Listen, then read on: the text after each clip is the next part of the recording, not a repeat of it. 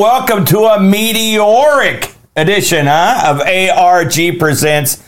I'm your good buddy, your good pal, Amigo Aaron, joined by a man that came in. He hit like a meteor today with his grumpy grumpery. It's the Brent.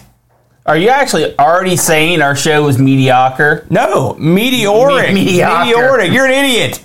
this is why he doesn't do the opening, folks. Oh, I'll, uh, you know, I've got an opening. You, we just filmed the opening. Hello, everyone. Welcome to an horrific episode. Listen, when you say meteoric, that takes some. That's intelligence right there. Anybody could have came up with that.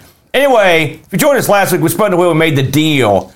And this week, Brent, I'm excited about this one. It's the triple threat this week. It's the third time we've covered this machine, but it came up on a retro rewind. It's the BAM. It's the Oric. The Oric, the British machine that hit it big in the Big F. You know what I mean. Uh, this will be our third. Oh, I have no idea what you mean by that. It's France, man. They did good in France. This is the third look at the Oric. We've looked at the Oric 1. We've looked at the Oric Atmos. And today we're sort of looking at uh, an amalgamation of the two because I was talking to Brent. I'm like, you know, we've covered the Oric a couple times and we've talked about different machines, but I was like, what's the scoop on these Orics? What makes them different? Because there's a, a level of compatibility there. Almost nothing. The funny thing about the Oric is, Brent, and I looked into this to see what the difference between the, the Oric 1 and the uh, Oric Atmos. The Oric 1, of course, was the original. Yes. The Atmos comes out with that, I will say, the attractive black and red keyboard, like a proper keyboard.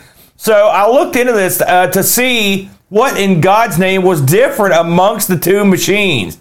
And what's different between the two machines is the keyboard mainly, but there's a few di- uh, differences. One thing, the Oric One was very buggy. I- I've read that the Oric One had a lot of uh, built-in bugs, and so the Oric Atmos was sort of the attempt to uh, repair that. It wasn't 100% successful either, uh, by the way. Uh, so, of course, aside from the uh, keyboard, the Atmos has an extra key, which is a function key. It's a key that you can program to do stuff. Ooh. Yeah, and so you can actually Macro. allegedly there are 50 plus possible functions you can put on this key. Whoa. That's kind of cool. Uh, secondly, the uh, Oric, uh, the Oric One, excuse me, has sort of a the case was made with a certain indention in it that was supposed to uh, it was it was speaker grill related, but I guess they didn't use it, so it just doesn't do anything. That little area there, that's kind of a kind of a nutty thing. Uh, the uh, the Oric Atmos, the BIOS has extra commands in it. Okay, it's great, right? Well, here's the problem. What this did was this made a lot of the original Oric stuff not work.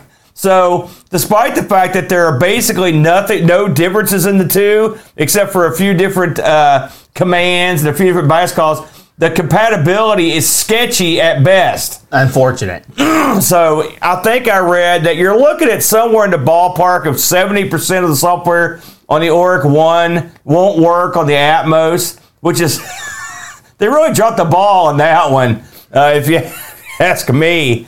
Uh, just as a quick refresher, uh, if you're new to the Oric, so the Oric, again, it was a UK machine developed by an outfit called Tangerine Computer Systems.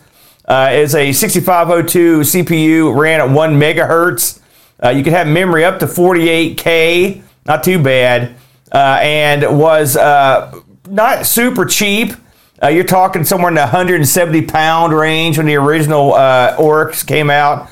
Again, the major difference uh, between the two is the keyboard. The Oric 1's keyboard seems to be god awful. Uh, the Oric 2 looks pretty good. I mean, it looks like a proper keyboard. It doesn't, doesn't sound like a big deal, but if you've got the Oric Oh, 1 yeah, no. and you're trying to type crap in, like, you know, I can sure use it in the keyboard. It's not garbage. For when this is back in a time when typing in your own stuff was, I mean, maybe not the norm, but was definitely more done than it is today. Yeah, and the Oric 2, or the Oric Atmos also had like, you know how they've got um, the C64 has uh, the little commands also on the keyboard. Yeah. it had that kind of uh, functionality as well. You could do little commands like that. So there weren't totally dissimilar, but again, just dissimilar enough to make it annoying. But I mean, if you're going to get one of these, I don't know, it's a tough call. It's really if you if you want to play the most games you would probably want the original Oric. I would think. I'm not sure because I'm not sure which one had the most games. Because when you look through these, when you see lists and stuff, they're sort of used in, interchangeably. They- Right. so it's hard to even tell what you're looking at. I see a lot of stuff for the Oric Atmos. I guess I'd go with that. But I mean, if you want to play the classic stuff, the classic Oric stuff, then you're pretty much going to have to, you know, it, it, good luck. That's all I can tell you. so, but yeah, aside from that, no huge difference. So now we know because we did a show on each one, and even when we did the shows, I was like, I can't see much of a graphical difference. Right. I couldn't see much of a sound. That's because there wasn't a, a, a difference uh, to speak of on either one. So, having looked at these a couple times, and Bree, you looked up earlier the shows we did on these. Yes. Let's talk just briefly before we move on. The games we covered, just for future reference. If you want to go back for more, even more Oric fun after the, t- uh, today's episode, you can go back to ARG Presents episode 83, where we take a look at Doggy and Zorgon's Revenge. yeah, I Uh, remember that one. I do remember Doggy being kind of fun. And Zorgon's Revenge is one of your flagship titles for the Oric, as I recall. And the episode 109, uh, we all, we looked at Damsel in Distress and Lone Raider. Yeah. Uh, Damsel in Distress being the hardest game ever made. Yeah. know, get back to Doggy for a minute. Wasn't Doggy the guy that made that? Wasn't that the guy that went on to like Flashback or something? I, he would, ended up being a pretty big deal, as I recall, the guy that did Doggy. So there- there's a, there's some history there if you're interested in that one. So with that said, of course, we we're going to pick two new ones here. Yeah, I think we actually of the, of the three shows we've done in New York, I think this is might be the king dong of the shows in terms of the game quality, in my opinion. Uh, I'll lead the dance this week, Brent. Uh, so I looked around and I saw two I really wanted to do, and I ultimately picked one of the two. Uh, but the funny thing is, the same guy wrote both. So I thought that was good. I didn't know that at the time. So I went with the good old fashioned, because you know me, I like to get into a scuba dive occasionally. Get in my gear, my scuba gear. So I picked Scuba Dive.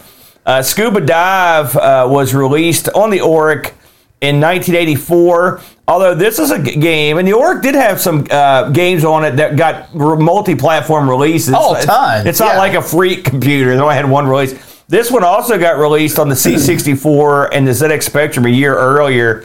Uh, on the Oric, it was written by Ron Jeffs. Uh, Ron Jeffs has another credit on the Oric, which was Harrier Attack, which was the other game I thought about buying. It's like a shoot 'em up game. It looked pretty good. Uh, uh, Ron Jeffs did some stuff on other computers as well. Tons of stuff on the ZX and the, and the C64. So he did have uh, uh, uh, different games. This one published and developed by Durell. If I'm not mistaken, Brent, yeah. Uh, Durell also responsible for fat with that fat worm. Oh, blows a Sparky? Blows a Sparky. I knew I had to look over because the box is hanging on the wall. And I was like, I know I've seen that before. That's them. That was Durell.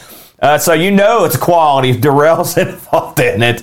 Uh, this game is a multi. It's a flip screen game with uh, multi screens uh, of joy and fun. Let's just get right into the game. There's not a lot of backstory on these things because there's not a whole lot uh, on them.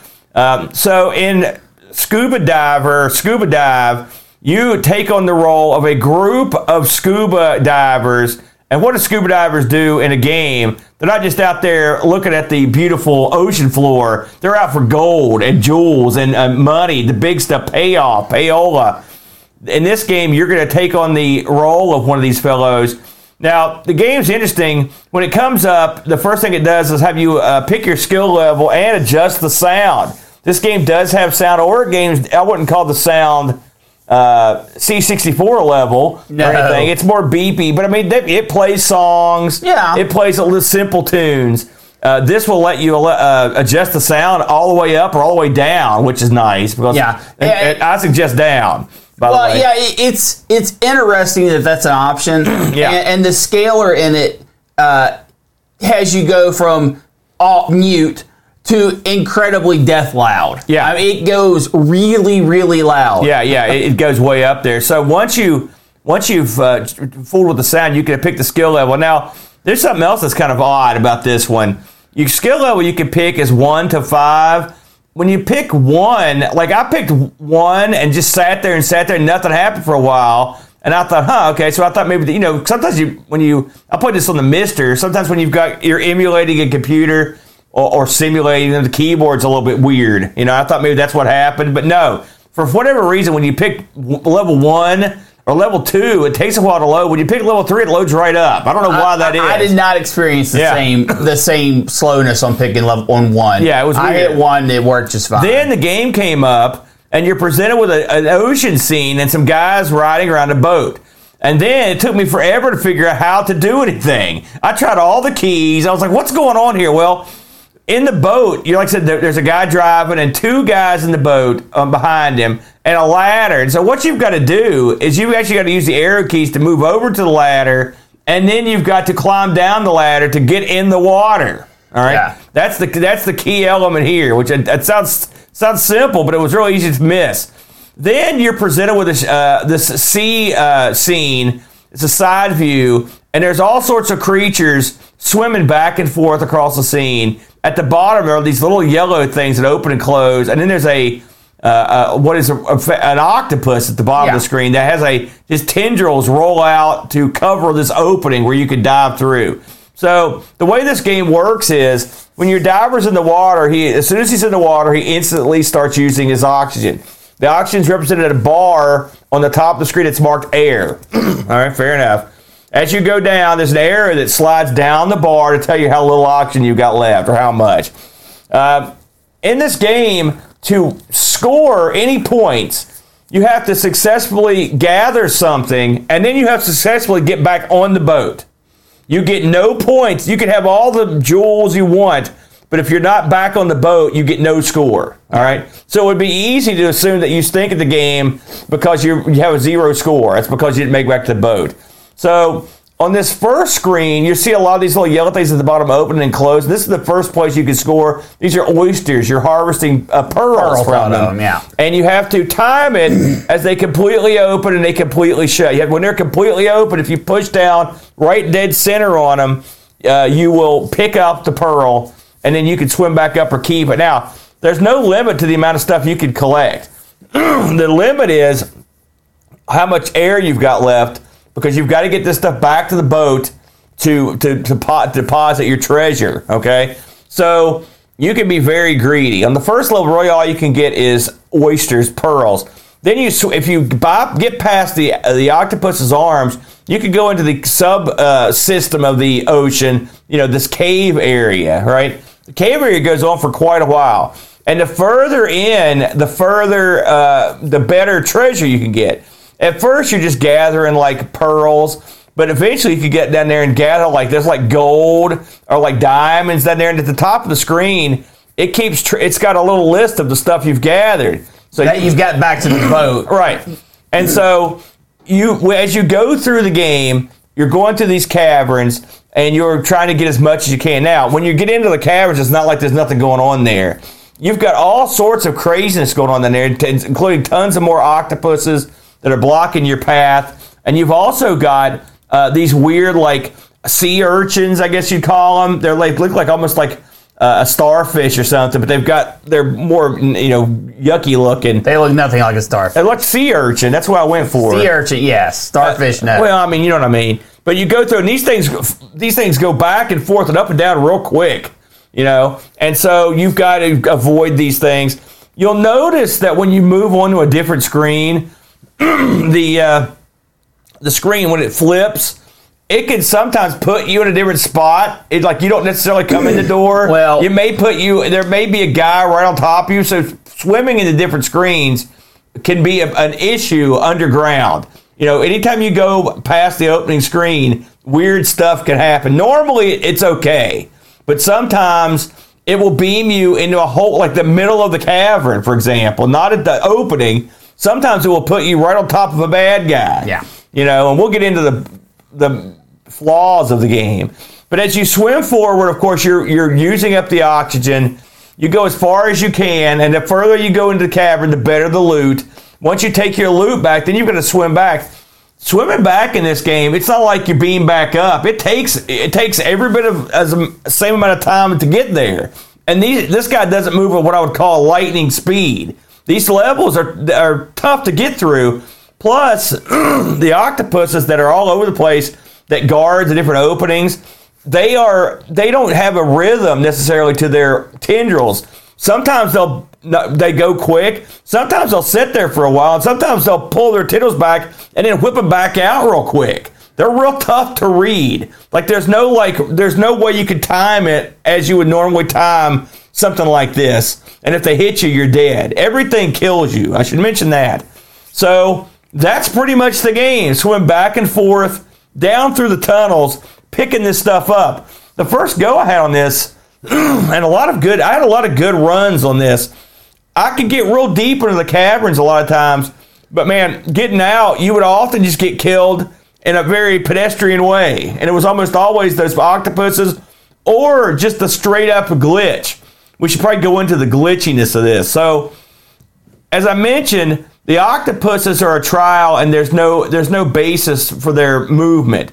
But they're not the worst. The worst is the sea urchin thing that swims around underwater because it will just you'll as soon as you go into a different cavern, they haven't accounted for your positioning in the cavern. And so one of these things could just get you the second you go in. You can you there's no reaction time. You just instantly, instantly get killed. You can't see them. You can't do anything. It's a game flaw. and this happens over and over. And I also mentioned the fact that you sometimes teleport for no reason in the middle of the room. That can sometimes be a good thing, but it's often a bad thing because most of the underground caves have sea urchins in them. Uh, Brent, what did you think of this one? a few things to say about this. Yeah this isn't a this isn't a bad game, mm-hmm. but it's also not a good game uh, because it, it's it's unfortunately hindered by its flaws to to an extent that it's frustrating. Uh, when you move your scuba diver, you can only move them up, down, left, right, and whenever you change directions, you it does a, a, a visually pleasing animation where he kind of whips around. He doesn't. You don't just pinpoint. It's not like you're going one direction and then you're suddenly going another. It has yeah. a little animation, and that little animation takes you one row or one column different than you were before. Um, which that can be very frustrating when you're trying to squeeze through a tight passageway or you're trying to pick up loot you have to account for that little shift. So that's annoying, but it's not, you know, you, you get used to it. Uh, the the inexcusable thing is the the as Aaron mentioned the the deaths where you're just scrolling the screen. Now up and down, this game is a com- a normal flip screen game. Uh, you exit down the bottom, and then you would reappear at the top of the screen. However, when you do left to right, it's almost like they're trying to scroll flip screen. And what I mean by that is you'll have a single screen and you will swim all the way to the left. But when the screen shifts, it doesn't flip a full screen. It will only flip about 45% of the screen and put you in the middle. So it's it's not scrolling by any means because it is a sudden shift but it doesn't take you from exiting to the left and then put your character on the right. It is. You I never thought about to that. the left and it puts you in the middle. Yeah, and that is where a lot of the unfortunate deaths come from. Um, also, every time you pick up a treasure, uh, the sea urchin will teleport. Uh, and, and, sometimes you can actually pick up a treasure and it will teleport on top of you, which is obviously not supposed to happen, and it, it, it really kill some of the action. Same thing with the screen transfer. It's not like the sea urchin is traveling a, a set path. Uh, it will just disappear out of one location and reappear in another. It will it will once it finds its new location, it will scroll up and down, left or right, and be predictable. But its teleportation is uh, uh, unfortunate. Um, is this game fun? No, because of the reasons I just mentioned. Is this game worth taking a look at? Yes, because it has some neat aspects. The uh, sound on this is not great. It's, it's random noise. well, it, it, it, is. It's when, simulating being underwater. when, when the... you go under uh, into the cave system, when you're out with because your very first screen is you're with the boat and you've got just swimming down to the seafloor. That sound effect, there's everything's fine. But when you're under in the cave system, it I guess it's trying to simulate like the bubble noise, maybe. Yeah, you know, Uh, I think that's exactly what it was. But it's it's horrible. It's loud. It's screeching. I think that they knew that. That's why they let you shut it off. I think that might be the reason they did that. Um, I think it is kind of neat that when you start a new guy, uh, you have to press right to walk to the ladder Yeah. and then drop down. But the even that even getting into the water, that system is flawed because the boat will automatically scroll from left to right and then uh, appear on the other side, Pac-Man style, right? Like you go into a tunnel.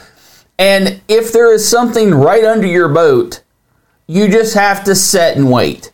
And there's plenty of setting and waiting in this game already. You're waiting for the octopus tentacles to, to come back. You're waiting for the sea urchin to teleport to its new location. You're waiting for a shark to swim by. And just to have one more thing that you have to set on waiting for, eh, eh. This is a game that if you tweaked it up, and there's plenty of games like this. This isn't like it's breaking tremendous new ground. But if you tweak this up, it could be a lot more fun than it currently yeah, is. uh, you know, it's funny. I didn't, I didn't even put two and two together. But you're right. When you're going horizontal, that's when the teleporting happens. Yeah. so that's probably what they were trying to do. yeah. Uh, the I agree with Brent uh, for the most part. This game was on the cusp. It was actually. This, I still think it's fun, but you've got to go into It's it knowing it's frustrating. knowing the flaws. Yeah. and it's it's one of those games where you get killed for no reason, and it because I mean the system they've got here is great. This is probably just something that they he did the best he could. You know, I don't know. I don't want to bury this guy, but I mean, there clearly there were some flaws in the game that could have been addressed. And also the movement of your guy, like harvesting oysters, is real difficult. You've got to swim directly straight down when they're open. That's that's tough. too. And- and it's not they're even worth ten it. points. Yeah. You know, they're worth practically nothing. Uh, this game got a release, like I mentioned, on some uh, on the ZX, on the C64. Uh, I, what is it? Uh, one more thing to mention: the cave system is it, it's not totally random. Yeah. But what cave you you swim in is different when you every time you play. Well, I thought it some of it's based on the skill level too, because they changed the category Right. to the skill level. Um, anyway, this did get a, a release. I thought we'd look at the C64 version, which I've been told is the best version of this game. And uh, if you're watching at home, you can see that there. This one has real time underground scrolling. Of course, it's brown under there because uh, that's just the way the thing rolled. But I mean, it looks it looks pretty similar. I noticed that the boat doesn't move on the first opening level you know, like it does on this one. I mean, it barely moves. And the, uh, on the C64 version, the boat's just puttering along, and the Oric, the boat's hauling butt, going as fast as it can. So yeah, this looks like it might be kind of fun. It might be worth trying this one to gauge and stuff are a little bit different. But You the also game. you also notice that in the C64 version, it doesn't have that uh, scuba diver turn animation. It's just snap snap. yeah, and also I'm, I'm, I'm Which I seeing, liked on I'm seeing far fewer enemies on this Yeah. version as well. So might be worth having a look at. So, Uh, uh, they're almost two completely different games, in my opinion. Well, I mean, they're the same game, just just done different ways. You know, that's the way it looks to me. Uh, we did get a couple reviews of this game. Uh, the Brent, I was surprised actually to see that. Uh, Pajako chimed in. He says, "Scuba dive, a cool concept with a great risk reward mechanic. Dive for more treasure and risk losing it all, or get back to the boat and claim your riches. Graphics are good for this system. There are a variety of creatures to make things interesting. I didn't get on uh, with having to swim vertically into things to pick them up, but heck, that that's the mechanic, so I'll live with it. The sound design is odd. that's true. And for the and for most of the game, you'll be hearing what sounds like something like computer sound effects number sixty nine from a uh, sound effects tape. Not really my idea of underwater sounds. Of the two games this week, I honestly thought this was going to be the better game, but sadly, no. The game cheaps out because you can move to a new screen and collide with a baddie and die. Uh, this is especially poor Yeah. when you try to exit the caverns to get to the boat, only to be wiped out by a sea beast before you could avoid it. Not for me, but maybe for you, five out of ten. We also had uh, Spinny chime in this week. Spinny writes, a game I fondly remember from the Spectrum back in the day. The Oric version, however, does not have the big colorful graphics of the Spectrum version, which had large sharks and shoals of fish swimming by. Using the cursor keys, you move around trying to avoid floating creatures to dive down and deeper to gain the prized treasures beneath. The treasures in this case being small white boxes.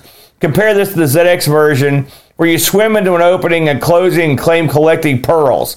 This, the creatures respawn every uh, every time you collect a treasure, which can be an advantage, but also a total pain. Yeah. Either appearing just next to you or blocking paths. The sounds in the Oric makes uh, is excuse me. The sounds the Oric make is quite something else. all the sounds play all at once, in what seems to be a random order blaring out from the speaker. The saving grace is that you can turn down the sound before you start the game. It's an okay game for a short while. It passed some time, five out of ten. I believe Spinny actually played this on an Oric. I believe. Oh, that's awesome. I think he has the, an actual Oric. So that tells me that we're the the uh, the, the MiSTer is doing a good job with it. So overall, I find this a fun game. It, but it's just it's a shame that they couldn't iron out the kinks in Yeah. it. And I will say one thing. I, I mentioned this was. A, I wondered how close this was to the ZX release because the Oric. This game seemed to almost have the same sort of graphical uh, issues that the ZX has with the colors in a couple places, which I thought was odd. Uh, but again, not too bad. It may not be your bag, but I thought it was okay uh, myself. What did you bring to the table this week, to Brent? Aaron, I, of course, once again, reached deep into the Oric catalog and pulled out an amazing, a wonderful, spectacular game. You did reach deep. I will give you that. This is a deep reach. And, and I pulled out Zebbie. Zebbie. Zebbie. This game, there's not wasn't a ton of information on Zebbie. There was not. But Zebbie was released by IJK Software. Yeah. And if you've ever seen their logo, it, it's SSS IJK. Yeah, what is the that? laziest logo of all time? what are the S's? well. Aaron, let me tell you what the S's are, and this might be a name you're familiar with. all right. The S's stand for Sinclair, Okay. and I am. the uh, this is three family members: John, Ian, and Keith. Okay. Now, Aaron, do you know someone else named Sinclair? yes, Sir Clive. Yeah, no relation. Oh, so, you built me up for that. The game was written by Jay Buckley, and through my extensive searching, I really wanted to find this guy. Yeah. I, I was unable to find Jay Buckley or anything else he'd ever worked on or ever touched. Really? Unfortunately, so. So this was the only game you could find that he did. That's exactly what I just That's said. stunning That's to me. right. That's stunning Uh, now, Aaron, uh, SSSIJK, they, if you look back at episode 109, also released the game I reviewed then, Damsels in Distress, Dams on Distress. And if you remember Dams on Distress, it was absolutely ridiculously hard. Yeah. I mean, insanely hard, brutal. It was cool looking though. It was it was a it was a very interesting game. Um, the game uh, uh, Zebbie is also ridiculously hard. Not to the levels of Damsel in Distress. Nothing is that hard. no, this is game that just takes a lot of touch. It does. Uh, real quick though, with IJK Software, they were around for uh, a handful of years from from uh, 82 to 87. They released things primarily on the uh, B, uh, the Acorn, uh, the CPC, the ZX Spectrum, and of course the Oric. Small publisher, but they actually have a decent catalog to their name. Uh, they they are a publisher in the truest meaning of the word. They do no production that I saw, or no programming that I saw. Uh, all of their things are just from different developers. All right. So let's talk a little bit about Zebbie. First of all, what is a Zebbie? Well, I don't know. the box art has the main character looking almost like an onion with a big comic nose, and his body is a spring. I believe he's supposed to be an alien. It's really hard to tell. I looked for a story on this, and there really isn't much out there. Uh, what I can assure you, Zebbie, is though, is fun. A crap ton of fun. In Zebbie, what? just the way you said crap, ton of fun. Uh, Zebbie is an auto scroller runner. So it's an auto runner. You control Zebbie. Your your controls are left and right, and a button. The button charges up your spring. How much tension you're pressing down on your spring, and when you let go of the button, you release all that, and you will you will jump into the air. So as an endless scroller, you've got platforms that are usually on a high, medium, or low uh, level on the screen. And you, at the bottom, fire, instant death. At the top is a roof, right? And if you bump into the roof, it doesn't just it doesn't kill you, but it will drop you down at a sharp angle. Uh, your goal as you're climbing over this pit, endless pit of fire, is to collect oil and other petroleum products. And if you can collect five petroleum products, you'll get to the bonus stage. I, it, sure? I never got to the bonus stage. No, no, it's very, very difficult. Um, in the bonus stage, though, you can't, the, fire is removed, you actually get a ground. So for a short while, you can't die. Uh, or at least I don't think there's a way to die. I guess you could technically get smashed to the back of the screen and die. That is always an option. Also, if you hit the side of a platform, that will kill you. So that's very interesting. Um, Zebbie is all about score. It's a high score game. It scrolls the the screen itself scrolls kind of jittery, but Zebbie as a character scrolls very very well as a sprite. Yeah, Uh, it's it- growing good. it- it's pretty amazing. Um, I really enjoyed this game, and it is so frustrating because when you release the button to jump, it's not instant. There is a delay, and you have to learn that delay, and it's so frustrating because it's just longer than you think it is, which will make you run off of platforms and plummet into the fire. And just when you think, okay, I've got it, you start jumping too early. And it's a constant now the, the, the actual timing never changes, but you have to build up this meter, get right to the right amount of power to make the next jump. And you will it's it's mind-numbingly frustrating in a fun way. You will swear this game off a dozen times and keep loading it back up. Uh, Aaron, did you experience frustration while playing this incredible game? I did. You know, I love the live chat. I'm going to touch this real quick. Michiyama chimes in, our good buddy in the UK. He says there was a character called uh, Zebedee in the children's TV show The Magic Roundabout that had spring for a body. It may have influenced this character. Oh, there you go. So there you go. Mitsuyama may have cleared up the uh, mystery there. Mitsuyama, was it an onion seeking an endless lake of fire? Yeah.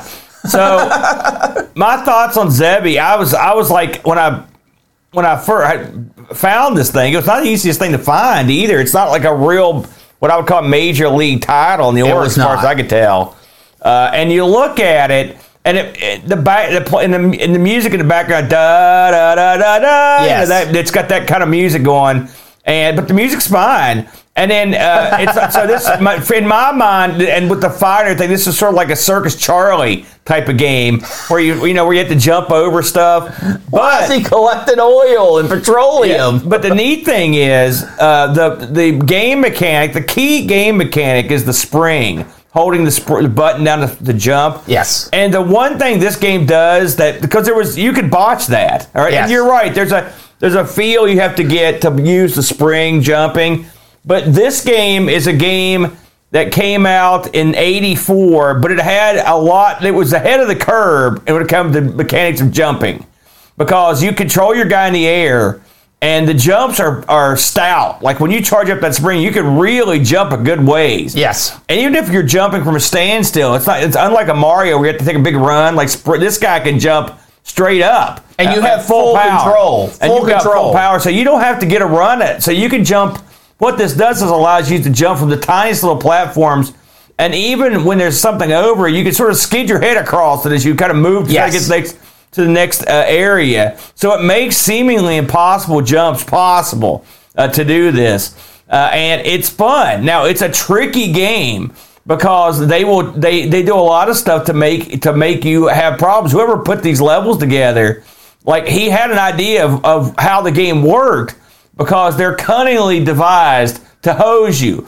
Like sometimes you just have a straight path, so, but a lot of times there are choices as to which way you want to go. Yeah. Because the screen scrolling ain't stopping. Yeah. it's a hard scroll, and so you've got to make split second decisions of what platforms you're going to go for. Sort of like chaos, or, uh, yeah, chaos in the arcade we played, where the where the, you have no choice. You've got to make these jumps, and also like chaos. Sometimes there's a sweeper that's built in that will just it- that's a wall that so Yeah. you it blocks your path. You don't have a choice. So sometimes you may have to go up and pick something up off one of these dead ends and then swing back down. Something else you could do in this is fall from platform to platform without doing any springing. Yeah. and, that, and that's a strategy you have to implement because. Uh, sometimes you don't need the springer; it's be bad. You don't want to take the time to rise before you fall. you want to just go hit or hit your head and, and Right, but I mean, I'm just saying you can spring anytime you want, but sometimes you don't have the time, the luxury to spring. Sometimes you just want to fall quickly Yeah. because you've got to spring off that next platform and you've got to have the time to charge up that spring. It doesn't take forever to charge it, but it takes long enough to kill you really easy. If you're going from empty to full, it takes about a second and a half, two seconds. Right. Which doesn't sound like a lot, but it's a lot when you need to jump real high, real fast. Graphically, this game's not. I mean, it's not a tour de force or anything. But Nope. what it is, it's it's it it services the concept of the game just fine. You know, you you you see like girders basically. This is another game that reminds me an awful lot. The look of it reminds me of like a ZX game. Uh, and because of the what the colors are, I notice a lot of times when you jump on a platform, it changes color. I don't know if it had to do that, if it's doing that on purpose. I didn't know if it was like uh, uh, a journey where if you jumped on a platform too many times, it would just disappear. But I never saw that happen. I don't believe. You know, so uh, uh, the it's odd. The pickups in this are odd. This, there's basically inanimate fire at the bottom of, of the non-bonus section, so you can you'll burn a lot of times. I'd say the number one way you die is just ramming your head into the side of platforms. the way that works is if you take a leap to get on a platform and the game says, knows you're not going to make it. And you hit that, that's it. You don't just bounce off the side. It's just No, like you, just- took one in the you- face. Yeah, you just die. So that's the easy way to go. Uh, and sometimes this happened to you. I watched Brent play this on the on the MiSTer. Brent died over and over in the same spot, and it was because the timing of his springing was off. Yeah. And so what you've got, and you will get it, you'll get it. Uh, I guess if I have anything to say in, in the downside of this would be, I wish the springing, and I guess this could have been part of the game concept, but I would like to have had, had the more instantaneous use of the spring as opposed to having to having that little weird weight. You know that I don't know if that's Well, I, machine I, based. no, or- I, I think the weight was by design. The little pause, I think that was by design because you do get a feel for it. Now, Aaron, Yeah. this was an Oric exclusive. Yeah. which that is not words that you say very often. Yeah. uh, but this and it's, I'm surprised too because you could have put this on any machine. Anybody, Yes. anything could run this. Yeah. The Coco could run it. Like anything could. I mean, well, I mean, you'd have to have the scrolling. But I mean, listen, the Orics managed to pull it off. You know what I'm saying? So it seems like it wouldn't be that huge a deal. Um, yeah, and and this was made solely. Uh, the the the packaging, the marketing for this was listen. This is an arcade platformer action style game. Yeah. we're not going for deep story. We're not going for. No, they didn't go for deep story. We're not going for longevity. This is something you're supposed to get in. A game will probably take you between 30 seconds to three minutes, and then you're out. Yeah. And if you want to play again, that's fine, but you're out. Um, there are checkpoints Yeah. as Uh, you go. Um, so you don't always just go back to the beginning. Yeah. That's handy Which is too. nice. Yeah, that- that- that- they're pretty. They're okay. Like Hey, they don't screw you. Normally, you would get five lives in a game, but Aaron, Zebbie is holding a dirty little secret. Ugh. It actually has codes, sorta. Okay. Uh, if you use like cheat codes. yeah, All right. If you use poke commands, which is Probably, yeah. probably cheating more than the developer meant for to Coco be does cheated. that too with the old poke. Uh, if you use poke commands, you can actually get infinite lives. Yeah. You can also remove the top of the screen, the top border. oh, that would be that's like a whole different game if you do that. So that's kinda uh, cool. there's a few little fun tidbits for you. Also, Aaron, someone remade Zebbie. okay. In 2008, a, a, a, a gentleman went and took Zebbie and said, I'm going to put you in C and put him in C code, uh, and you can download it. What it does is it's the exact same game, uh, except instead of having a black background, they throw a, a picture background. At, the the what the replacement black background doesn't scroll, doesn't change. It just sits back there. Yeah. and So they put something like a, a, a picture. yeah. and the music isn't the beep beep beep. It, it actually has almost like an orchestra type thing playing the exact same song. Yeah. and it adds little like jump noises. Most of the things it adds is sound effects, but the game itself plays almost identically to what's on the. Have you played this? I have. I, is- yes. So it runs in Windows with no problem. yes. Yeah. This is actually what I played it on more than anything else. You have to link this up. Uh, well, yeah, I can. Yeah, that's no problem. I'll put it in the uh, Show notes. The show notes, sure. Uh, so, Zebbie, Aaron, fun little game. Do you think this is good enough to be hidden gem material? I do. I absolutely think this. This is probably we've played. Of course, this is our third go around the Oric.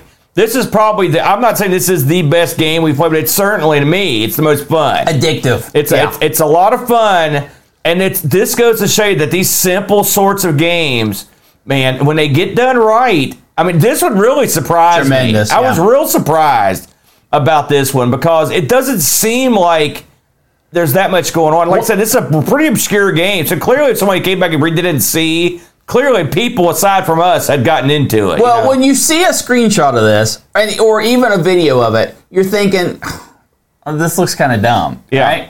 But when you play it, you it sinks its dirty little spring claws into Yeah. you, and it makes you want to just try it one more time. And it holds that high score that you've got.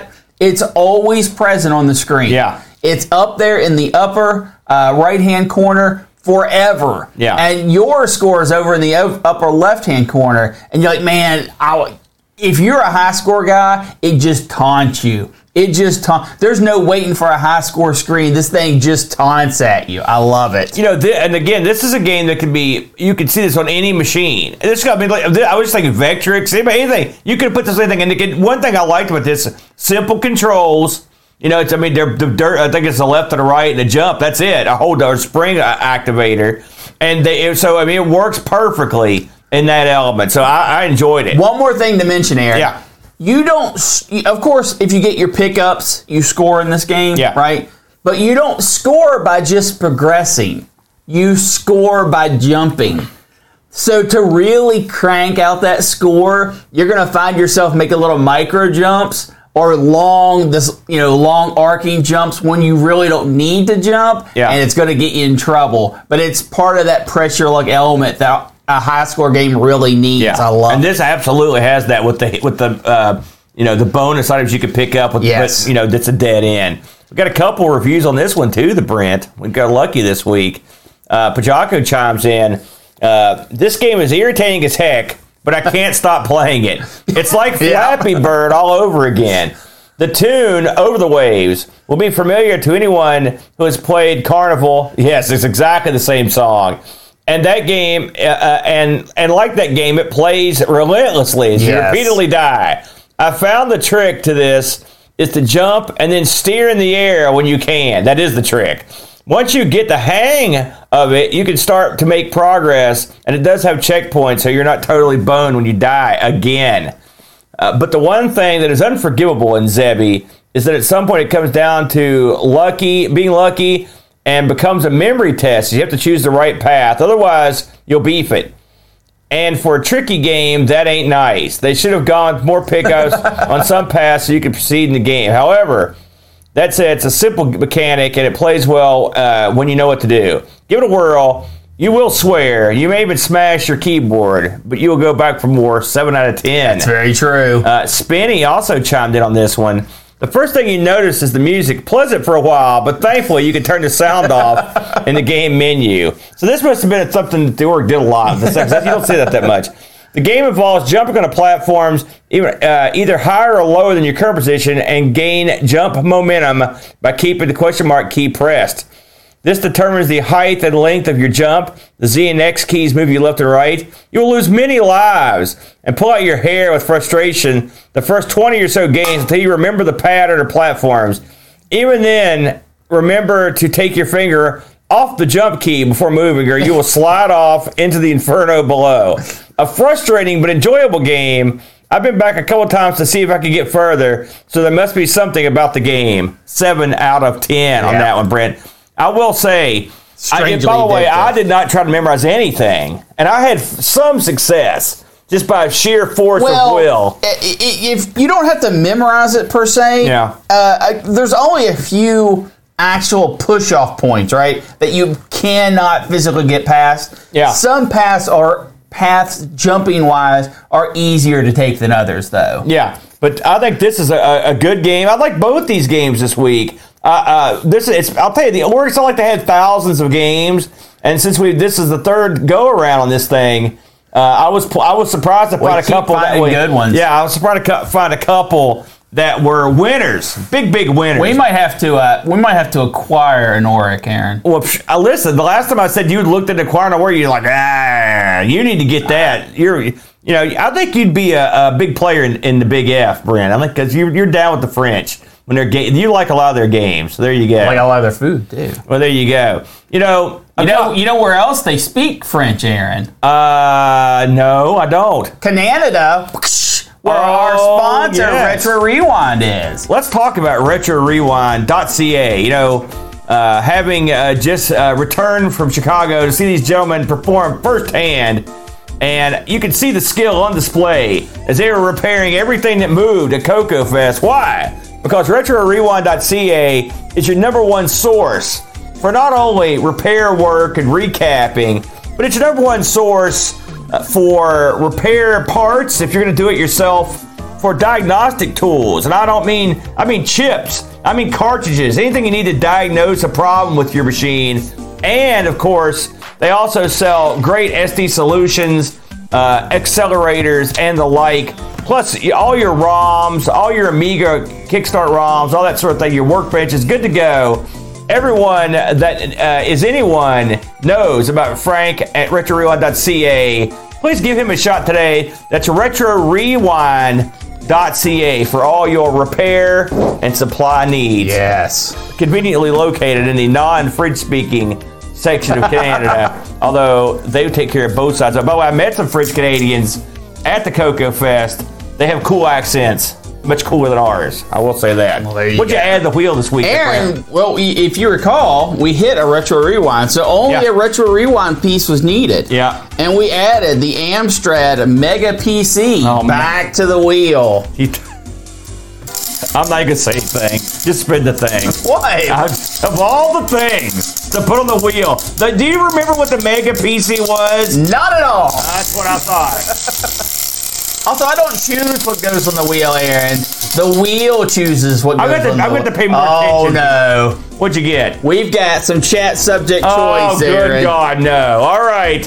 Members of the chat, uh, this is your time to shine, uh, such as it is. Brent, they are going to pick a subject. Now, this means they're going to be picking not a, a computer per se, Correct. but uh, something. Games A- about cats, kung type, fu games, yes. stuff like that. So, chat, we're going to give you a minute or two to deliberate uh, your choice. And I've got something to talk about anyway while we're here, Brent.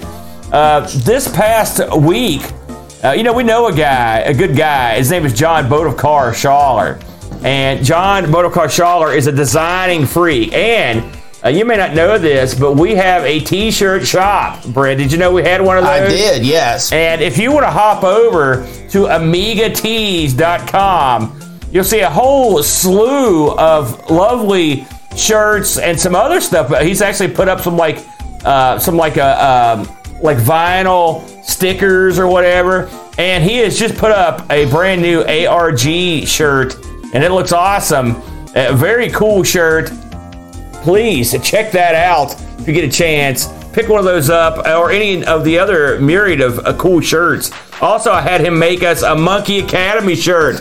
You too could go to Monkey Academy just like this guy did. Graduate today. He's even got a 1200 XL shirt up there. He's got all kinds of cool stuff. He's got uh, Top Banana. He's got a whole uh, a whole slew of cool stuff. So if you're interested in getting some swag, some merch from the Amigos uh, crew, and plus just some stuff that has nothing to do with us, uh, you can hop over and, che- and check into that. Uh, do you want to talk about uh, anything that you've got on the docket? Should we talk about the Spirit of the Wheel real quick while we're here? Uh, we will be filming a Spirit of the Wheel uh, to fulfill our obligation to John Bodekar Schaller as an extra episode, an extra mini episode. Uh, that should hit the release uh, probably, probably right before this show goes to YouTube. Imminently would be the best way to do it. Imminently, it will be very quickly coming online. So, and uh, the Spirit of the Wheel is a uh, Patreon uh, level. exclusive level that uh, only one person can hold at a time. And you basically pick a subject for us to do a little mini episode on. Yeah, we're getting a lot of Good fun, We're getting a lot of good suggestions here as I look at them going by. Uh, you've got about ten seconds left to get your suggestions in. Then we're gonna take things to the house. You're gonna do it with the old random number I generator. am, Aaron. I'm I am tallying up the results right now. So even- oh boy, we got I got a few here that I don't want, and a few here that I'd love to see. Even the suggestions are left to, to the uh, Lady Luck. We don't even pick those. We're just gonna we're gonna let the uh, let the random number generator decide. You want to talk about some of the names that you've got picked here? I, the- I do not. I am going to let the Mr. Random Generator just do its work. I'll tell the people. Just I'm looking through here. We put the suggestions: cop games, trading games on 8-bit, fishing games, Dragon 32 games that are on the Coco. Interesting. Uh, games based on the weather, Wild West games, Uh, the weather one would be great. Pong remakes. Yep. And All right. That's it. We are going to generate, and then we are going to look here. Oops, I'm going to pull the tab completely out.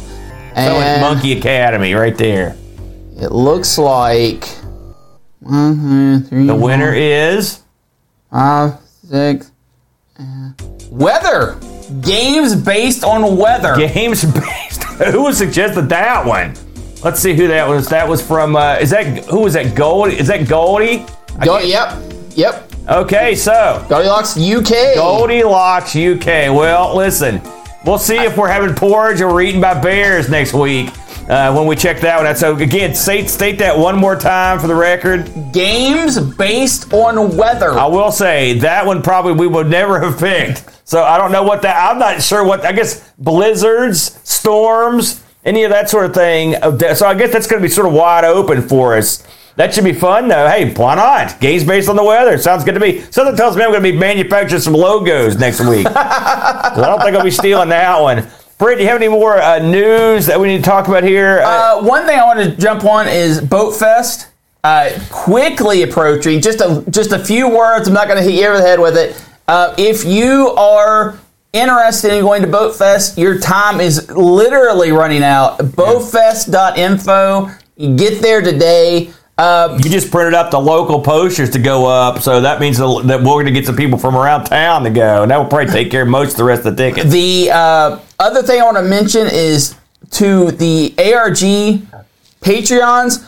Uh, I'm going to be contacting you fairly shortly to get addresses for your super secret free merchandise. Um, if you don't want it, you don't have to take it, obviously. Uh, if you feel odd about giving your address, that's fine.